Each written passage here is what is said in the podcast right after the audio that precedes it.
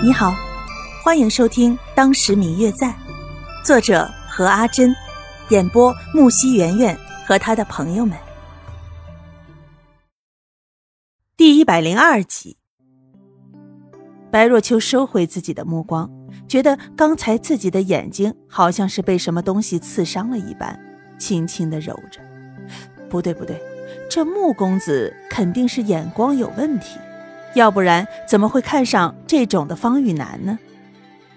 白若秋摇摇头，在心底里很快的就否决了这个想法。一直走在白若秋身后的谢轩看着他揉着自己的眼睛，又轻轻的摆摆头，觉得很奇怪，以为他是哪里不舒服了，便扶着他轻声问道：“怎么，头不舒服吗？”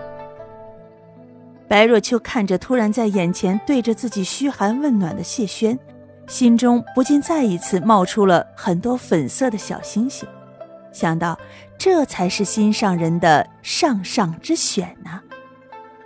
正当他还沉浸在一个人的想象中时，方玉楠的声音突然响了起来：“哈喇子，哈喇子，不是才吃过饭吗？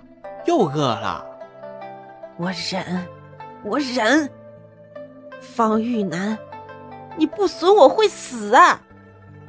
三个人在幕府下人的带领下，七拐八拐的到了一个偏厅，等着穆子轩。他们仨几乎是刚刚落座，穆子轩就来了，看得出来满面春风，精神十足啊。三个人简明的说明了来意之后，穆子轩也是一个很好客的人。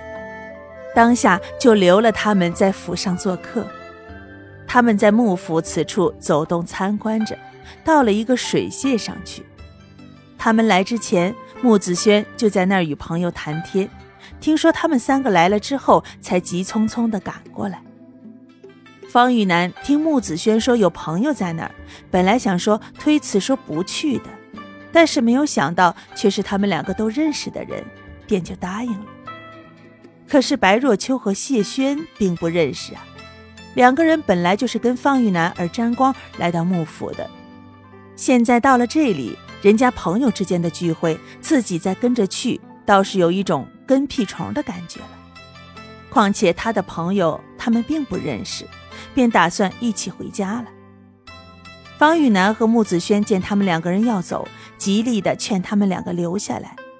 可是他们俩铁了心的要走，留也留不住，便不再强求了。白若秋和谢轩两个人在下人的带领下出了幕府，见天色尚早，一时不知道去哪儿。你去哪儿？你去哪儿？两人异口同声地问着对方，却发现对方所问的问题一样，不禁有些尴尬。谢轩笑着让白若秋先说：“啊。”我想去逛逛，那我陪你一起啊。嗯，好呀。于是两个人就在大街上并肩走着，无所事事。你想去哪儿逛？走了一段路之后，白若秋就掉在了谢轩的后面。两个人没有说话，总感觉气氛有些怪怪的。明明街上那么热闹，但是却感觉安静的出奇。啊？白若秋没有想到谢轩会突然转过头来问自己，思绪都不知道飞哪儿去了，他差点就撞上了他。嗯嗯，我最亲爱的小耳朵，本集已播讲完毕，感谢您的收听。如果你喜欢这本书，欢迎您多多的点赞、评论、订阅和转发哟。当然，也可以在评论区留言，我会在评论区与大家交流互动的。喜欢这本书就给他点个赞吧，你的点赞和评论是我们创作最大的动力。感谢您的收听。